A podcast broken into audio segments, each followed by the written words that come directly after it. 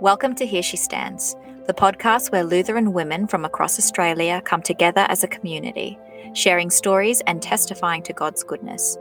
My name is Lexy, and I'm a mama of four girls and the wife of a first year pastoral student. And I'm Sonia, a Lutheran pastor's wife and mum of two kiddos. Together, we have a desire to see each woman hold firm to the Word of God and say, Here I stand, I can do no other.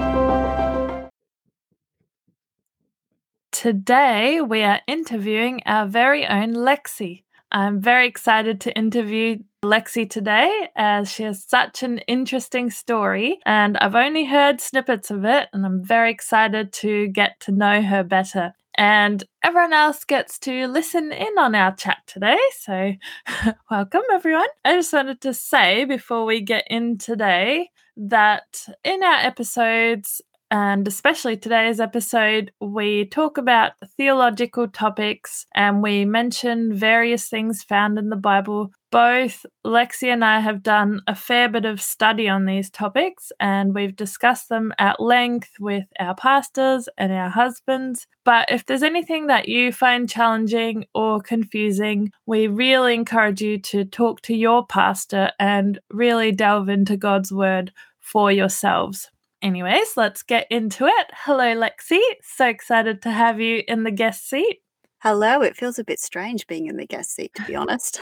Yeah. So let's get into the questions. Tell us a little bit about your upbringing.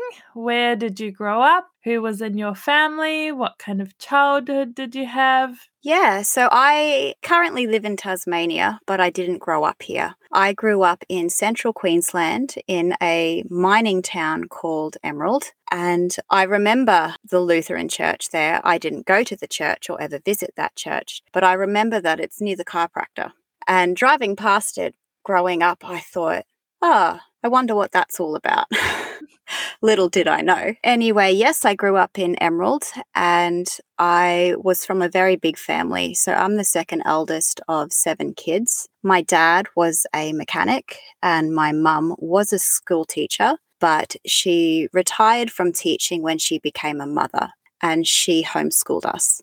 So that was one of the reasons why she quit teaching was to simply be at home, a stay at home mum, and to homeschool us. I had a very busy childhood. That was because just growing up in a big family, you're always surrounded by people. And being the eldest daughter, in many ways, I was like a second mum to my younger siblings. By the time I was 10, I had five younger siblings. So, a very busy life. And we constantly had people coming over. So, my mum would often host lots of get togethers and parties and Bible studies and lots of different things going on at our place. I did grow up in a Christian family, and our faith was expressed in a couple of different ways. So, we often attended church, uh, most Sundays. We went to church. And over the years, we ended up going to a number of different churches. Baptist, charismatic. I think at one point we even went to an open brethren church. So we also had a lot of faith included in our homeschooling. Some of the curriculum that we used was Christian. We had our devotions, our Bible studies as part of our homeschooling. And we also had a lot of conversations about faith in the home. Hmm. And some of my mum's statements and some of the things that she has said have really stuck with me. And to this day, I still think about them and say them to other people. So that's been a really big blessing. Yeah, it's nice to have you as a fellow homeschooler. It yeah. does sound very busy though in your family. And after you finished homeschooling, did you study anything? Did you work? Yes. So when I was 17, I got a job as a receptionist at a Christian school in Emerald. And it was also a traineeship. So I studied administration as well. At that time, I was also working as a private piano teacher. So I would have students come to my house after work and I would then have, you know, teach students. When I was about 19, I actually studied a diploma and an advanced diploma in Christian counseling and family therapy, but that is something that I never ended up pursuing as an occupation. But the study in itself was really beneficial for me and helped me work out a few things in my own life. And I thought I was going to be a counselor, but that never happened. Hmm. And to be honest, I don't have really what it takes to be a Christian therapist. but every study is worth it. It's never wasted time, is it? That's right. So you enjoy music still now? I do enjoy music. At the moment, my music mainly consists of teaching my daughters. So I teach them piano, I teach them music theory, and they also have violin lessons as well. I don't teach them violin, but as the music mum, I sit down with them and help them practice every day. So, yes, the music is still very much a big part of my life. I also play piano at church, and I really enjoy that. To be honest, the only other what you could call hobby would really be this podcast. I really enjoy doing this podcast, and it's just a beautiful creative outlet. And to be honest, with having a family, homeschooling, doing this podcast, I don't really have a lot of time for any other interests or hobbies. Yeah. Mom life is busy. Yeah. Your girls are so blessed to have you teaching the music one of the greatest gifts my parents gave me was piano lessons as a child because not only can I worship God with my music, but I can also teach my children how to play piano. Yeah. And that's really special.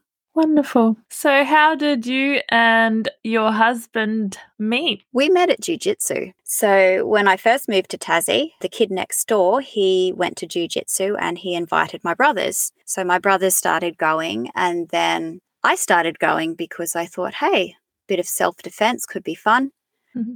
That's where I met Taz. And most people don't know this, but he actually has a black belt in jujitsu. And we incorporated jujitsu into our wedding dance. Wow. so we did our beautiful waltz and we did a few other things. And then right at the end, he threw a punch at me. And then I blocked.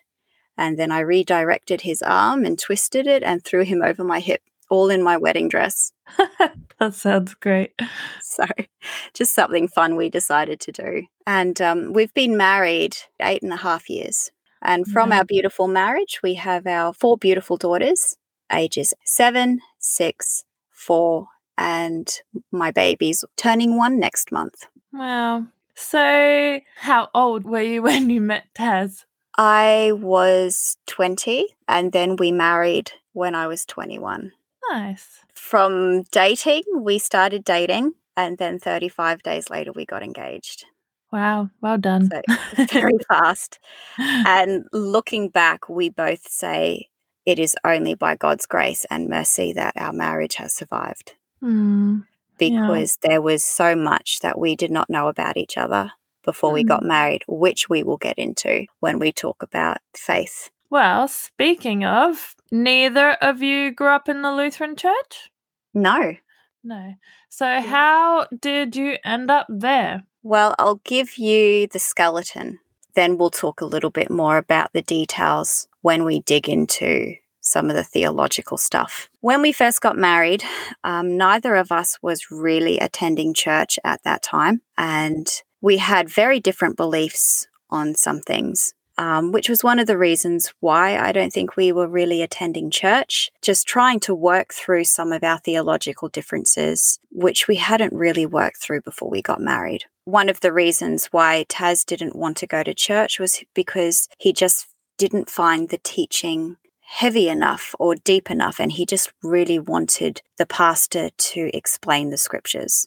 One of the reasons why I didn't really want to go to church was simply because I, in many ways, I was very anti organized religion and I just saw home church as a more spiritual way of doing things. And so this desire to go to a church was not really there. However, after a couple of years of marriage, I started to get this desire to attend church again. And I knew that Taz wasn't really interested. So I simply just prayed and I said, Lord, if it is your will for us to go to church, then please change Tasman's heart.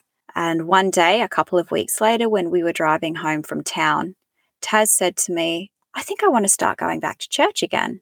Wow. And we decided to go to the little Pentecostal church that's just down the road from us. It's the church that he used to go to when he was a child. And we went there, and the people there were beautiful. They were lovely. And we were quickly um, welcomed into this church, and Taz went on the preaching roster, and both of us were put on the communion roster. And just before we left, I was actually asked if I wanted to go on the preaching roster as well.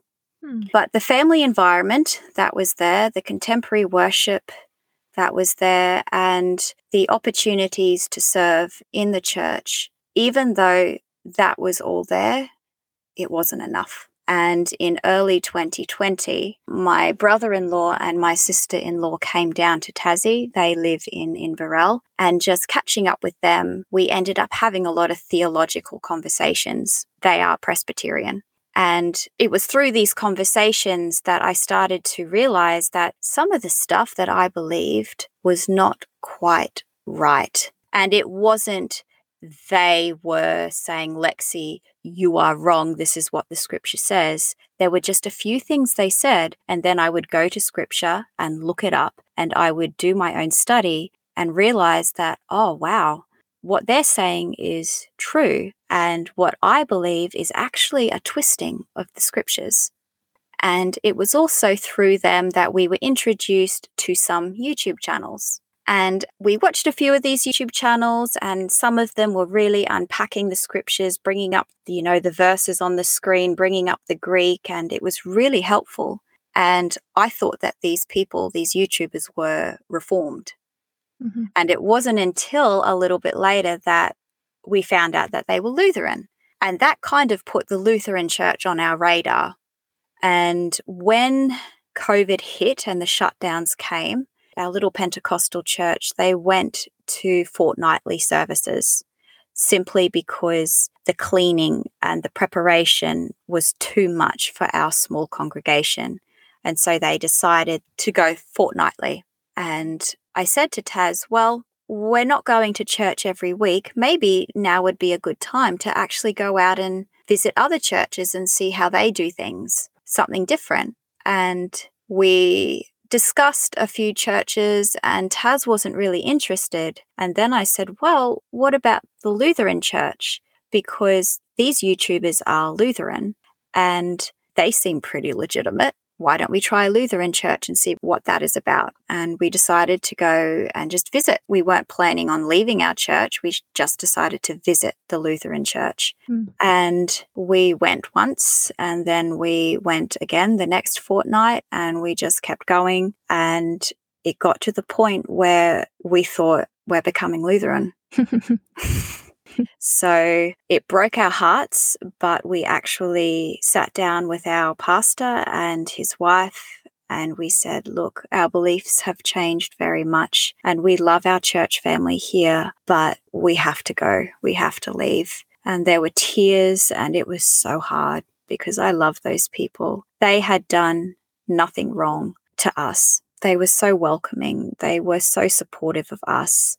It was down to doctrine and it was down to theology. So, yeah, we went to the Lutheran church and we kept going and we had our daughters baptized in November 2021. And that was the day that we also became members of the Lutheran church. And I remember, I remember feeling a bit intimidated when the pastor at the time walked in wearing his vestment.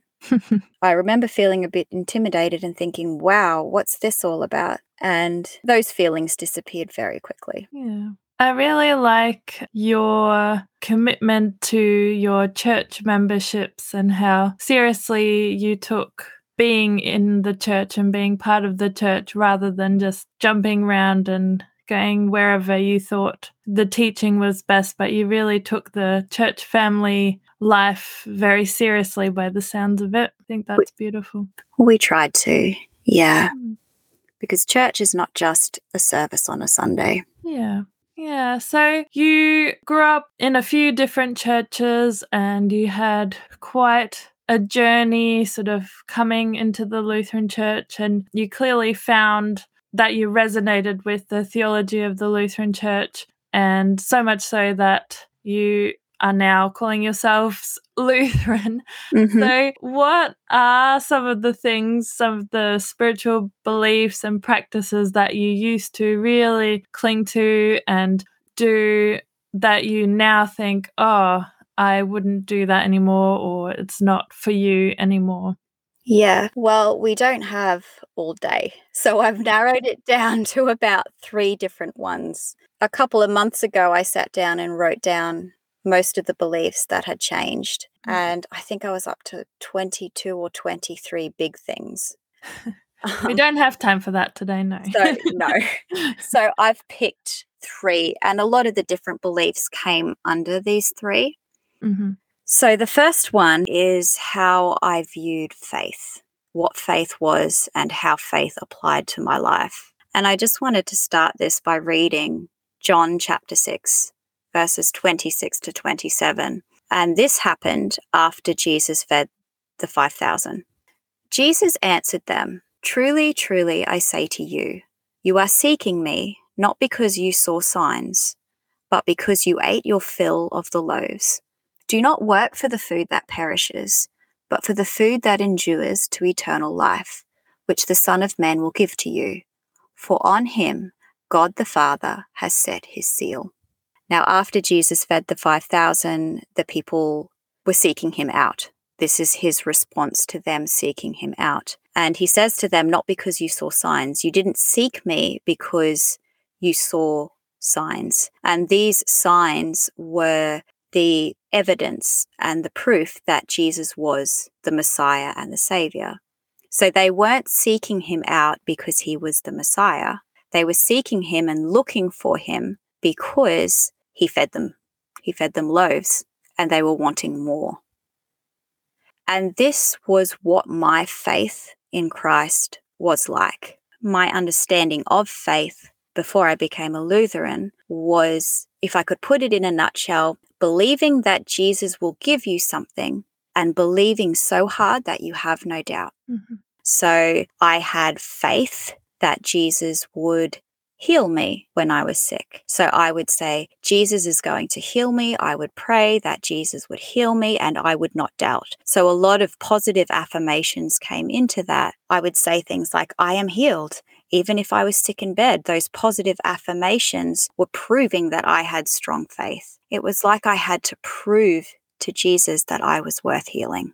And it wasn't just healing, it could have been anything deliverance, it could have been financial stability, material possessions. It was my needs. Whatever needs I had, I went to Jesus and basically demanded that he would give me these things. And I had to believe and not doubt that he would give me these things. One of the things that I remember saying was Jesus didn't die just to give us eternal life. And looking back, I feel saddened because in this passage in John 6, Jesus talks about not working for the food that perishes, but for the food that endures to eternal life. And I was so focused on what was in this life, this earthly life, whether it was healing or financial stability or whatever. Basically, I was following Jesus for what I could get from him, not for him himself.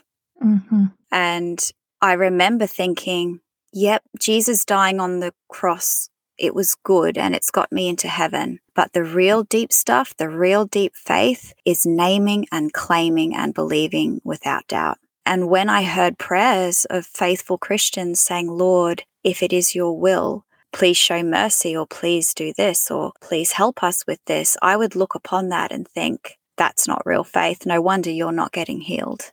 No wonder you're still struggling financially. If you just name it and claim it and believe that Jesus will give it to you, then you will have it. It will be yours.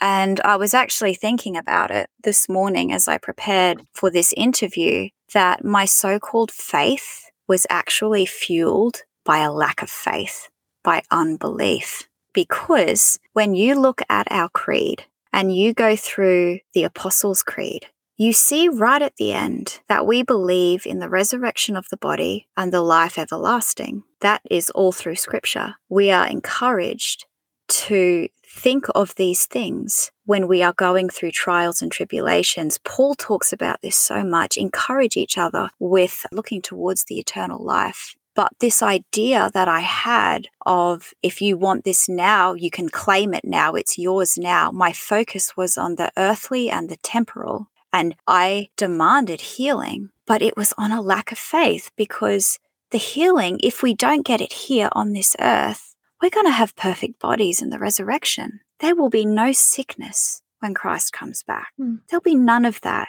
Why was I not looking at the eternal of what Christ had done and he was coming back? I was constantly looking at the here and now. And I do not believe that you cannot ask Jesus for healing. You can. He is our God, He is our Father, and we go to Him and we can ask bold prayers. Um, the, the type of prayers where we, we can ask Him with audacity, but to demand that of Him and to expect Him to give it to us in the way that we expect and want, I no longer hold to that view. Mm-hmm. So there's nothing wrong with praying bold prayers and to ask Him for things, but it has to be on the foundation of true faith. Yeah. So if the world crumbles and if you do not get the healing that you were looking for, then you can say, I believe in God the Father Almighty, creator of heaven and earth. I believe in Jesus Christ, his only Son, our Lord. You can hold on to that and you have a rock solid foundation and you know that Jesus is going to come back and it will all be well. Yeah. These, these temporary sufferings, it's only temporary. It's only a blip on the radar. And then we have all eternity with Christ in our new beautiful bodies. Yes, and you can believe that He has healed you from your sinful nature and freed you from that. And that is really what matters. Yes, I was sitting down doing some crafts with my children the other day. And my eldest daughter, she said to me, I don't want to die.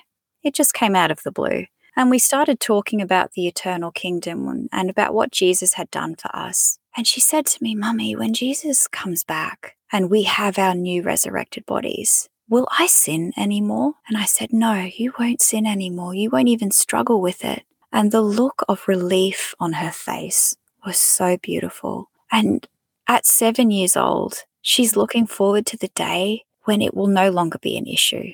Yeah. And I need to keep encouraging her to look forward to that day. So, yes, focus on the eternal and not on the temporal. Though the temporal things are important, in the Lord's Prayer, we pray for our daily bread. Though the temporal things are important, to demand of God and expect Him to simply give us whatever we name and claim, yeah, I do not believe in that anymore. And at the same time, reject what he's done to cleanse us and save us for eternal life. That's Yes, that's right. Reconciliation with God, the peace that he bought with his blood, the peace with God. Yes, I, I remember not even really thinking about that because I was too focused on mm. claiming healings. Yeah. The second big thing that I remember believing that I no longer hold to was a lot to do with spiritual warfare. I remember thinking and believing that everything was a demon. Hmm. I remember that if somebody was acting legalistic, I would say, oh, that person has the spirit of legalism. So I had spirits for everything. So if someone was proud and arrogant, they had the spirit of pride. If someone acted very religious, they had the spirit of religion. There was also the spirit of Jezebel, which I'm not 100% sure what that was supposed to be, but the spirit of Jezebel apparently was one of the worst spirits to have. Unlike the spirit of legalism was even worse. The Pharisaical spirit was probably the worst spirit that you wanted to have, and I'm not even sure exactly what that spirit was supposed to be about, but everything was a demon to me. And original sin was downplayed because it was a demon mm-hmm. that was doing this to you if you so felt angry. Passing the blame a little bit. Yes. So for me, there was very little confession, there was very little repentance, but there was a lot of binding and loosing.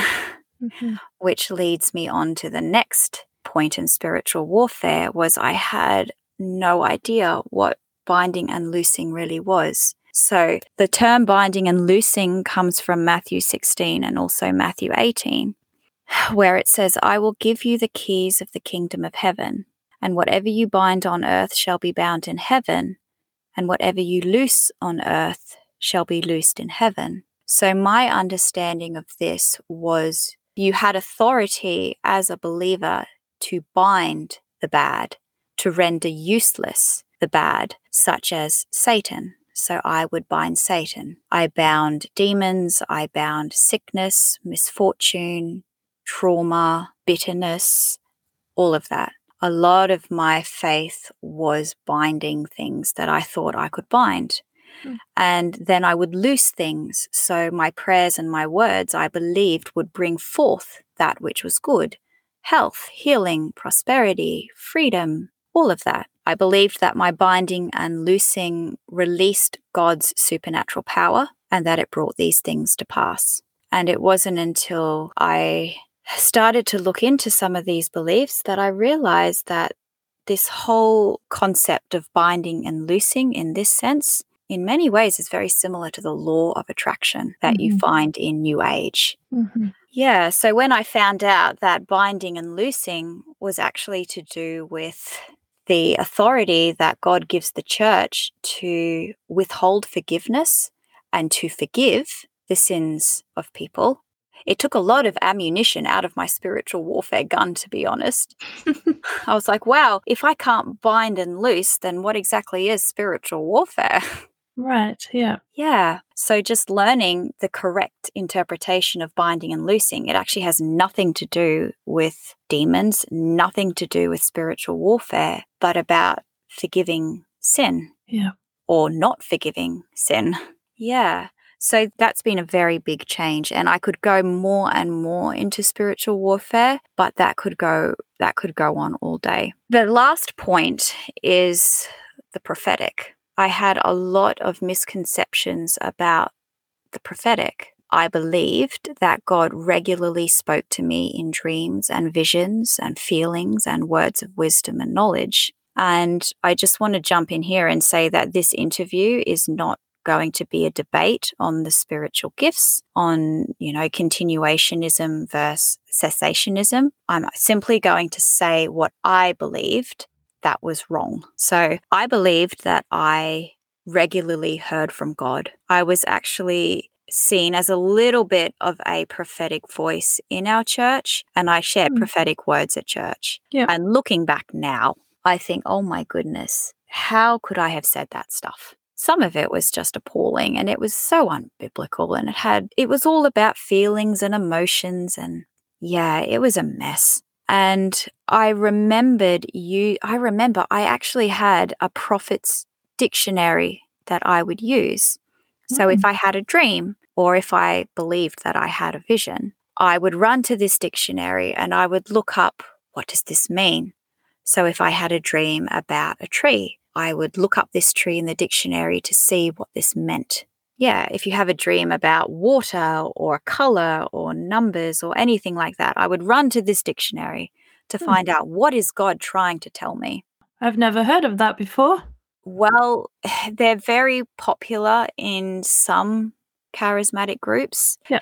Things like this are also very popular in the New Age. Right. Yeah. Interesting. Yeah. And because I was often running to divine revelation, I was never really running to scripture to find the answers. So when I read scripture and I came across something that was confusing, I would sit and I would pray and ask, Lord, show me what this means. And then I would wait for him to speak. And whenever what I thought was him spoke, that was my doctrine. That's that was what I believed. I didn't actually put in the hard work of trying to understand scripture. Yeah. So scripture was downplayed in favor of divine revelation.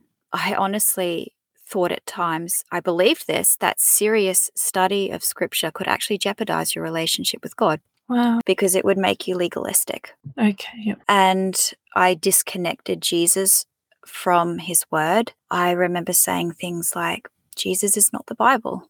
So there was this disconnection. And a result of this was that I struggled with scripture. I struggled with the hard parts of scripture. I didn't do my study. I didn't devote myself to God's word to try and understand what it said. I simply just ran to divine revelation. It felt more spiritual doing it that mm-hmm. way. In many ways, it's a lot easier than putting the hard work into Bible study, but I struggled with scripture, especially Paul. Wow, I really struggled with him. And I did not like reading Paul. No, I feel like a lot of people don't. yep, I did not like reading Paul at all. And because I was not understanding my Bible, I was having a crisis every time I heard a criticism against Christianity because I could not defend Christianity. Yeah. yeah. I didn't really know my Bible that well. Do you feel like there was deep down a lot of doubt um, if things didn't match up with what you read in the Bible or revelations didn't match up? I don't know if that happened or not, but um, did you ever feel doubt or that maybe God was not always reliable, or did you always feel very certain in your beliefs? Oh, there was doubt. There was so much doubt and confusion. But doubt and confusion I saw as unspiritual. So that in many ways drove me into my spiritual beliefs even more. Mm. But I remember thinking in a moment of raw transparency, I remember thinking, why did you not send writers who could actually clearly, sorry, writers of scripture? Why did you not choose men who could communicate clearly? Mm. And here's the thing they can, the writers can. They were chosen by the Holy Spirit and they were empowered by the Holy Spirit to write the scriptures. It wasn't the Bible that was the problem, it was me. And a lot of it had to do with me just not wanting to accept what the Bible actually said on some stuff. Yeah. But I had this false idea in my mind of what truth was, and I had this false idea of who Jesus was. And so my divine revelations always lined up with what I thought and what I wanted. But yep, it created doubt and it did create confusion. So, what has replaced these things now? What takes away that doubt now? And what gives you that complete comfort and just knowing what the truth is without a shadow of a doubt now? Probably the Holy Spirit. And we'll talk a little bit about what happened to me in a little bit. But when I repented of these beliefs and I asked the Lord for mercy, there was a complete change in me. And reading scripture after that was so different. When I repented, I was starving for scripture. I mm. was absolutely starving. I stopped watching movies, not because I was legalistic and they were waste of time and unholy, but because I didn't want to watch movies anymore. I was so starving for scripture. So every night I would be reading and studying, and the scriptures just came alive. Things started to make sense. Things that I had ignored or even despised were now such treasures to me. And I think it was the Holy Spirit that brought about that change. And also getting into apologetics. I had no desire really to study apologetics and being able to give historical evidence as to why Christianity is true and why the Bible is reliable. Mm-hmm. Because in some ways, I connected that with legalism. Mm-hmm. So, what was there a specific moment that brought about the sort of repentance and realizing that you were sort of following the wrong path? Yes. So, this is where it starts to get a little bit dark. So, for our listeners, I will be talking about some demonic experiences that I have had. If you've got little children around and you don't want them hearing what I'm going to say, then you may want to turn it off and listen to it later. So, my faith started to morph and I started to become very Gnostic. Gnosticism is basically super spirituality. It's looking for that secret knowledge and finding the hidden meanings and very mystical. And I became very super, super spiritual. And I considered myself more spiritual than my husband. And so I often hid thoughts from him, some of the thoughts that I was having. And I also hid some of the practices that I was participating in. I hid that all from him. my Gnosticism made me very anti people because they were not spiritual enough for me. It made me very anti organized religion and it made me very proud because I considered myself so spiritual. And it was at this point that I started to participate in practices outlined in Deuteronomy chapter 18, which I will read. So, this was given as the Israelites were coming into the promised land. When you come into the land that Yahweh your God is giving you, you shall not learn to follow the abominable practices of those nations.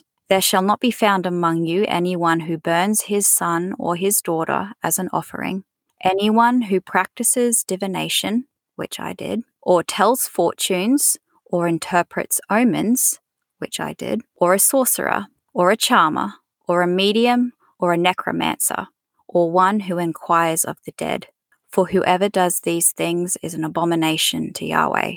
And because of these abominations, Yahweh your God is driving them out before you. So, part of the occultic practices that I got involved in was numerology, which is using numbers to determine the future. So, for example, if I saw numbers everywhere, I would then look up what is the meaning of these numbers? What is God telling me? And to be honest, saying it, it doesn't seem that serious. But when you actually dig into what it is, it is very serious. So at one point, I would see the number 11 everywhere. And so I looked up what does 11 mean and I believe that's how God was communicating with me. Didn't go to scripture, didn't go to the Bible to hear what God had to say.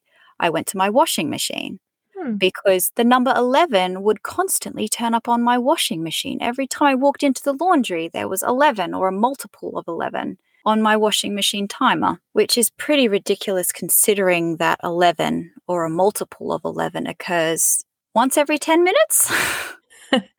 so I really started to get into numerology and looking into the meaning of numbers and then figuring out, okay, this is what is going to happen in my future this is what's happening. I also got involved in omen reading, which is using objects to determine your future. So if. I saw snow here, or if I saw, you know, a bird, or it could be anything, I would then have to find out, well, what is the spiritual meaning of those things? And so I was using objects to predict my future. Mm-hmm. And I fully believed that this was God communicating to me fully believed it. And what's really sad is that I believed that this was God because from what I had read and from what I had seen, this was prophetic. This was what it meant to walk in the prophetic. It had been sold to me as prophecy, as prophetic, but it wasn't. It's an occultic practice. It is an abominable practice according to Deuteronomy 18. And now I want to talk about some of the natural outcomes of these beliefs and practices. I will say this I will not describe what I saw simply because scripture, as far as I can see, doesn't describe how demons appear when they manifest to people. And I don't want to bring any awe or wonder to what I experienced and what I saw. Yeah. We need to be inspired and we need to be in wonder of God. Mm-hmm not of the demonic. So I started omen reading and I started numerology after my boyfriend broke up with me when I was 18. I dated a young man and I honestly thought that we were going to get married, but it was not God's will.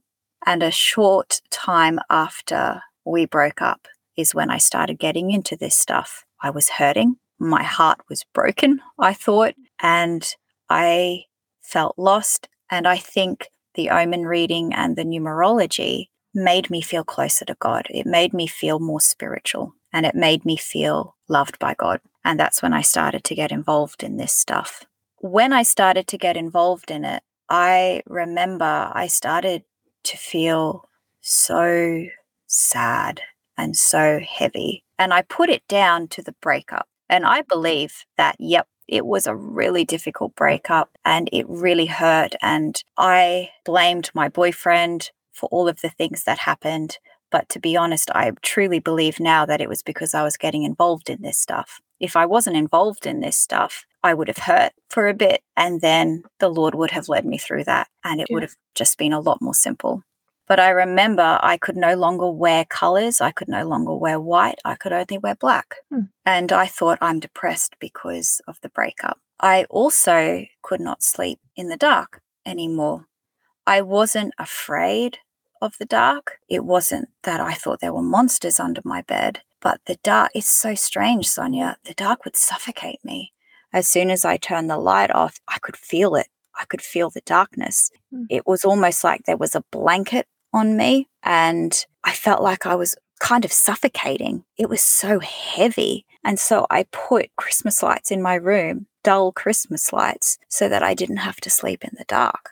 And I blamed my ex boyfriend for all of this because I thought he had broken my heart. And all of this was simply a consequence of his actions. Mm-hmm. But I truly believe now, looking back, that this had to do with some of the stuff, the dark stuff that I was getting involved in. I became increasingly angry. I was so angry. I was angry at my ex boyfriend. I was angry at the world. I was just so angry.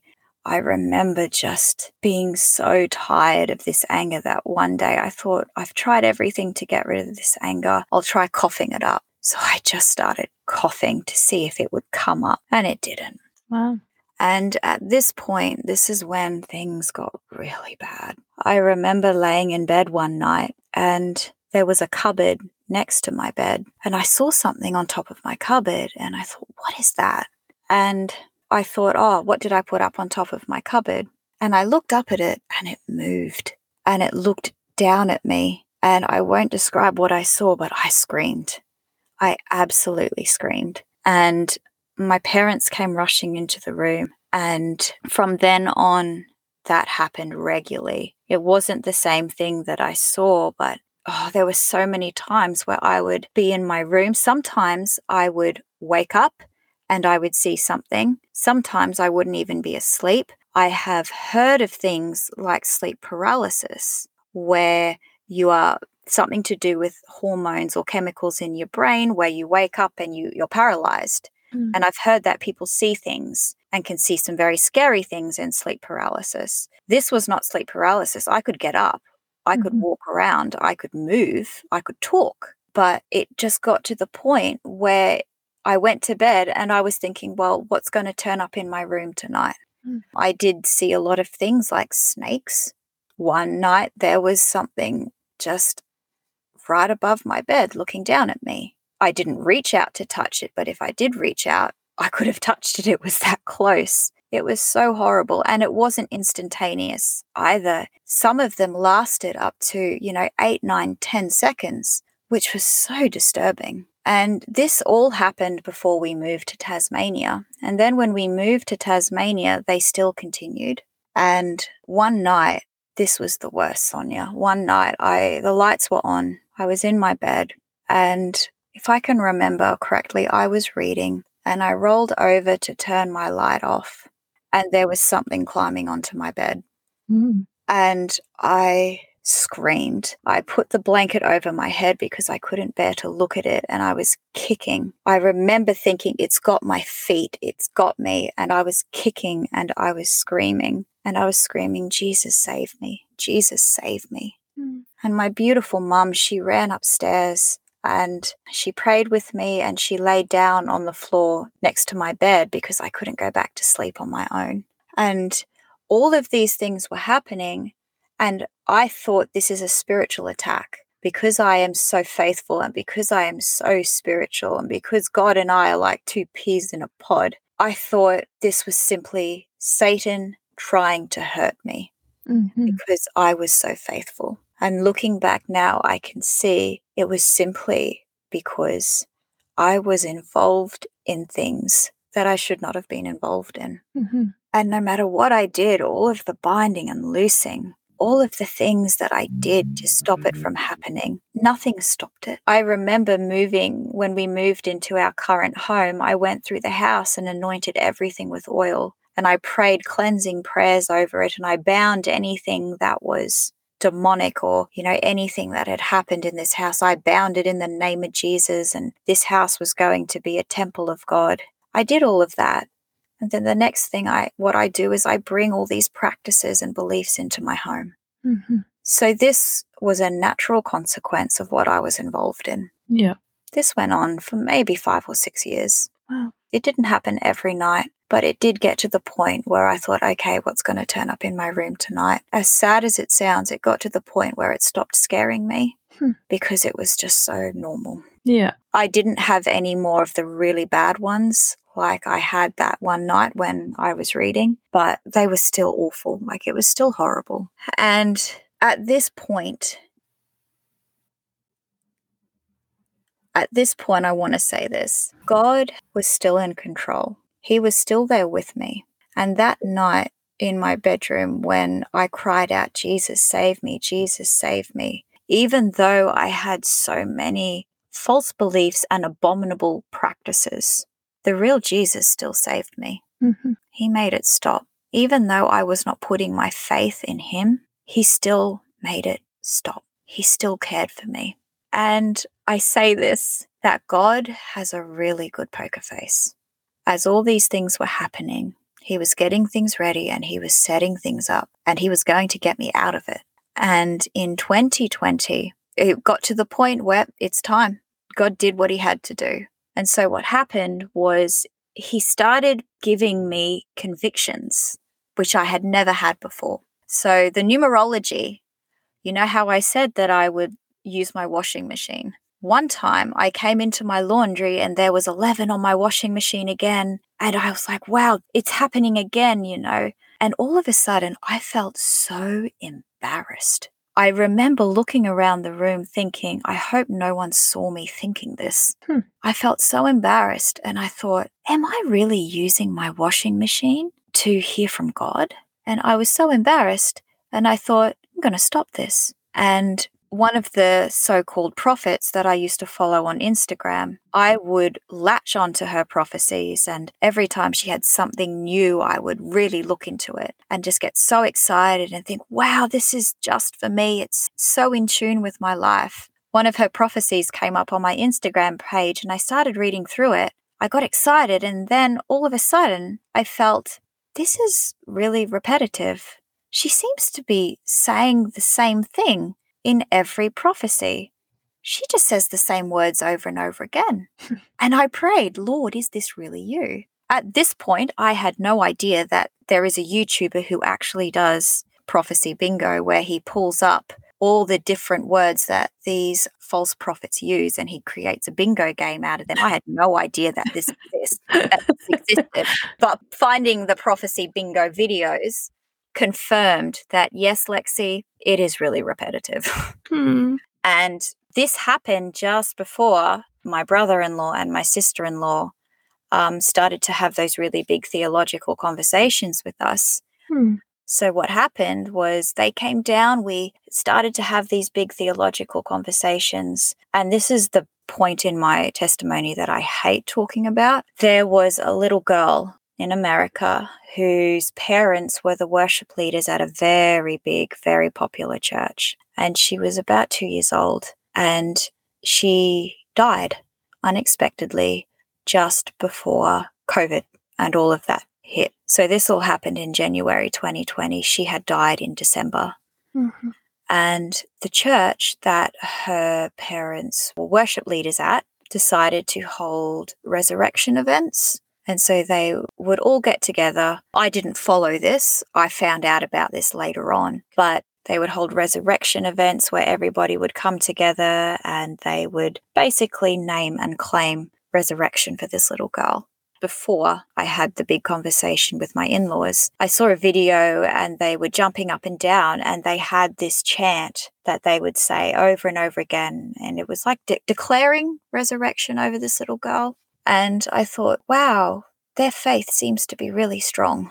And then a short time later, my in laws and I were talking about this event. And I talked about this video that I saw. And my sister in law said, I think it was my sister in law. She said, Wow, that sounds a bit like the prophets of Baal. And it was like this light bulb went on. And I thought, where in scripture do we see the apostles acting like this? Where do we see them jumping up and down, chanting, doing all of this to get God to do something? Mm-hmm. And you don't. They simply prayed. And this light bulb went on, and it made me think the apostles didn't have to act like this to get God to do anything. And so through these conversations, there were more challenging things that came up that really just pricked my conscience, that convicted me. And it was through these conversations and through some of the research that I started to do around this time that I found that there were actually labels to what I believed. Up to this point, I was just so super spiritual. There was no denomination that had my beliefs, and I felt very exclusive. And there are denominations with these beliefs. There's the Word of Faith movement, and there's the New Apostolic Reformation, and they held most of the beliefs that I had. And so I found out that I was not as special as I thought. And all of the answers came with the Bible study I started doing and with some of the YouTube channels that I started watching and the research and the reading. There was just so much. Things started to fall into place and make sense. Mm. No wonder all my naming and claiming did nothing. There was one point where I bound North Korea. Freedom upon North Korea. I did all of this Mm. And finding out that this was not true, this was not real. In many ways, it brought so much grief because it felt like my whole identity had been shaken, but it brought so much freedom because all of the doubts and confusion that I had been ignoring was gone. Things started to make sense. So, a short time later, I needed to repent. I just felt like I have to repent. I need to be free. So, I knelt beside my bed and I repented. And it was so beautiful, Sonia. It felt like I was praying for the very first time because I wasn't declaring, I wasn't decreeing, I wasn't binding or loosing things in Jesus' name. I simply got on my knees and I said, Lord, I am so sorry for being deceived. And for the first time in my life, I said, Father, have mercy on me. And his face shone upon me. I felt such beautiful peace. And it sounds so strange, but I felt that peace with God. I felt reconciled to God, and I knew that He was for me and that I was no longer His enemy. I no longer felt this disconnection. All of those spiritual practices and things that I did, it made me feel close to God. It made me feel special and loved by God. But what it was, it was really just driving me further away from God. But my repentance, my confession, my surrender, that changed everything. He gave me faith. He's the one that even gifted me with the repentance. And after that, all hideous things at night, all of that stopped. I slept so well. Deep sleep was restored, and it was just so beautiful. And after that, the hunger for scripture, it was so intense. I was starving. No matter how much I studied and no matter how much I read, I just needed more. I wanted more. And scripture became alive. I started memorizing scripture. I actually memorized the whole book of James. I um I, I need to get back into revision. I'm a little bit rusty, but I, me- I memorized the book of James and I wanted to be rebaptized. I didn't have a very good understanding of baptism back then. And so Taz baptized me on the beach in winter in Tasmania. Right. It was so cold. But after that, I had this incredible sense of freedom. I felt free. I felt saved and I felt reconciled to God. But there was also this intense grief. I felt like what I thought was real was not real. And I was zealous for a Jesus that was more in my imagination than in reality. I felt a loss of identity, and that was really hard. So, in some ways, I became withdrawn and distant, and I didn't really know what to do. How do I go forward with this newfound freedom? How do I go forward as someone with very different beliefs to what I had before?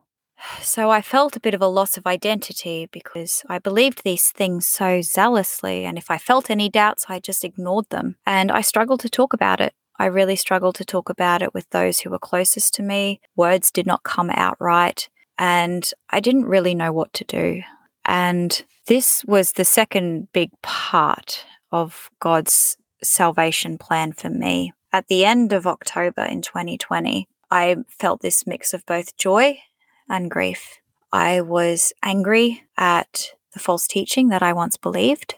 And I was also feeling a bit angry at the feelings of isolation. And I felt invisible, that nobody could really see or understand what I was going through. Taz was walking alongside it with me, but I just felt very isolated from the people around me that I really loved.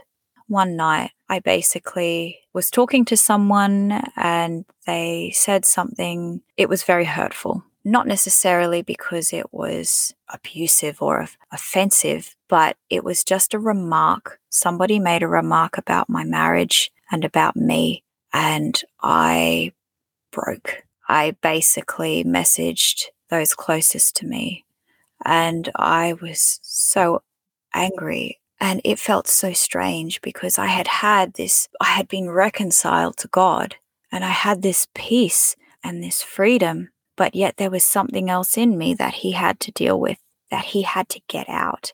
And my family received these awful messages, these angry, broken messages from me, and they responded with such love. I had one of my brothers on the phone. Are you okay, Lexy? What is going on? Are you okay? And it's almost like they didn't even notice what I had done. Mm. They just jumped in and supported and loved me. And then I realized this is exactly what Jesus did for me. I had done all of these awful things against him, and yet he didn't look upon me and say, You're such a sinner. You need to clean up for me to love you and to save you. He just died on the cross. He did that for me 2,000 years before I would even sin against him. He was way ahead of me. When I had that revelation of how fast and deep and beautiful the gospel was, all of that anger that was inside of me, it just disappeared. And I felt so humble, and my love for mankind grew. I found that I became so much more patient with others because I was the worst of the sinners. Mm. I saw the ugliness that was in me. I could finally see just how sinful and ugly sin is. Mm-hmm. Yeah. And yeah, it's just been so beautiful. And I think we need to get over the idea that once you're saved, once you repent, everything's better and that it's all good from there. No, the sanctification, it still keeps going. Yeah, thankfully. yes. Some of this sanctification is very big and very heavy. Yeah. Yeah, it's not until we realize how futile our attempts are and how how broken we are and how we really can't do any of it by ourselves, that's when you realize how much Jesus has done for us. Yes, that's right. And finding great direction and comfort in the scriptures. There are times where I still feel very isolated and invisible because changing beliefs is hard. Mm. And people don't always have the same beliefs as you. And I remember at one time I was driving to town. I had a friend on her deathbed and I was going to palliative care to go visit her. And I remember thinking, I feel so alone. I feel like this was before we started going to the Lutheran church and actually having a pastor over us. I just felt so alone. It's like, Lord, I just, I still don't really know what to do. How do I go forward with my faith? And I was listening to an audio Bible at the time. And I rem- it was kind of dramatized with sounds and music and things in the background and different voice actors. Even though it was word for word from the Bible, it was, mm-hmm. they added all these things in it. And I remember listening to it. I was listening to Hebrews, and the actor that was reading out Hebrews, he read it out as though he was talking to me. And I remember thinking, hold on, I'm not alone. I have my brothers. I have Peter and I have Paul and John and James I have the prophets. I have Moses. I have writings from them. I have the epistles. And my brothers loved me. Like, even though Peter and Paul and John, even though they don't know I exist, and even though, you know, we lived thousands of years apart, they loved me because they loved the church. And I was a member of the body of Christ, of the church. And their letters were for me. And their guidance and their wisdom and the word of God. That was for me. And that day, the scriptures became mine and they became a source of great comfort. And even though I am still struggling with sin in many ways and I still hurt the people around me and I still hurt my family, I can still cling to the word of God and say, This is for me, this is mine. The Holy Spirit is infused in these scriptures and it's changing me when I read it and when I memorize it. And the scriptures are a great source of comfort. So after that, you know, after all this happened, this was when we started to attend the Lutheran church. And I cried one day when we arrived. It was when we had left our dear family at the Pentecostal church, the Sunday after we left. I cried driving into the car park and I said to Taz, I'm free. I'm free. Mm. And then a short time after that, we were lying in bed one night and Tasman said to me, Lexy, I've got something to tell you. And I knew I knew it because I could always see him as being a pastor. and he just said, How would you feel about me becoming a pastor? And that was it, you know? So, yeah. Did you feel like learning to study scripture and learning what scripture says has helped you in your marriage as well? You said at the beginning that it was hard at first. Um, yes. Do you feel like that's helped? Yes, absolutely. A lot of the spiritual differences that we had, you will find this funny, Sonia. So, Taz did not believe that Satan or demons existed. Okay. So, on one side, here he was denying that Satan existed. And here I was binding and loosing every demon that I could get my hands on. and um, when I started to get involved with all of the numerology and omen reading and all of that kind of stuff, I didn't tell him. So I was hiding a lot of stuff from him. Mm-hmm. But when I repented, I didn't realize just how much my beliefs and my practices and my Gnosticism was affecting my marriage. Mm-hmm. And it's so beautiful. Like we had both come from very different faiths, you could say. Yeah. And we met in the middle at the Lutheran church. And it is so wonderful to be able to share the same faith with your husband. It's such yeah. a blessing. Yeah. Not every woman has that. What's beautiful is just in conclusion, I did not give Jesus permission to save me, but he still did. Hmm. And I've only just realized recently that I have never really rejoiced as much as I should in my salvation we've had a really intense, you know, couple of years. This this all this happened in 2020. It's now 2023. The last couple of years have been really intense in the world, in our family and friend circles. Like just so much has happened. Yeah. And I haven't actually sat down and just completely rejoiced that God took me out of all of this. And if any of our listeners have family who are lost or involved in stuff, just keep praying and pray your prayers with audacity and pray bold prayers. And if He can save me, the worst of sinners, when I think about it, I'm also the prodigal son's older brother. I thought I was so spiritual. I thought I was so faithful, but I wasn't. I was angry, lost, confused. And if he can save me, even though I looked great on the outside, and he can save anyone. Amen. Wow. Thank you. Thanks for sharing that story with us. Really an amazing testimony to God, really. Thanks yeah. for coming on today and sharing your story with us. Thank you for listening to the Here She Stands podcast. Next fortnight, we will be asking some very important questions about our Lutheran confessions. What are they exactly? What is their purpose? How do they apply to us today? Joining us all the way from the USA is Kim Pfeiffer. Kim is originally from Adelaide, but moved to St. Louis in Missouri, so both her and her husband Josh could study at Concordia Seminary.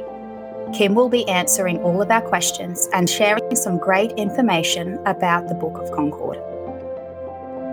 Don't forget to check out the show notes for information and links relating to today's episode. You can find Here She Stands on Facebook and Instagram or you can email us at hereshestandspodcast at gmail.com. If you would like to sign up to our newsletter, download our episode transcripts, or find out more about us, head on over to our website at hereshestands.online. Until then, we pray that you will hold fast to God's word and confidently say, Here I stand, I can do no other.